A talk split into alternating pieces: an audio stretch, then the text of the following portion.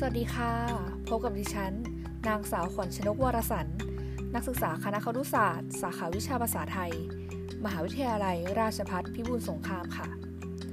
ทุกคนคงเคยได้ยินวรรณคดีเรื่องพระอภัยมณี ซึ่งผู้แต่งก็คือพระสุนทรโวหาร หรือที่เรารู้จักกันว่าสุนทรภู่นั่นเองค่ะ โดยสุนทรภู่เนี่ยได้รับฉายาว่าเป็นกวีสีแผ่นดิน และกวีดีเด่นของโลก ซึ่งสุนทรภู่ได้แต่งวรรณคดีเรื่องนี้จากการอ่านวรรณคดีต่างๆ ผสมผสานกับจินตนาการของตนเอง และเรื่องราวที่เคยได้ยินมา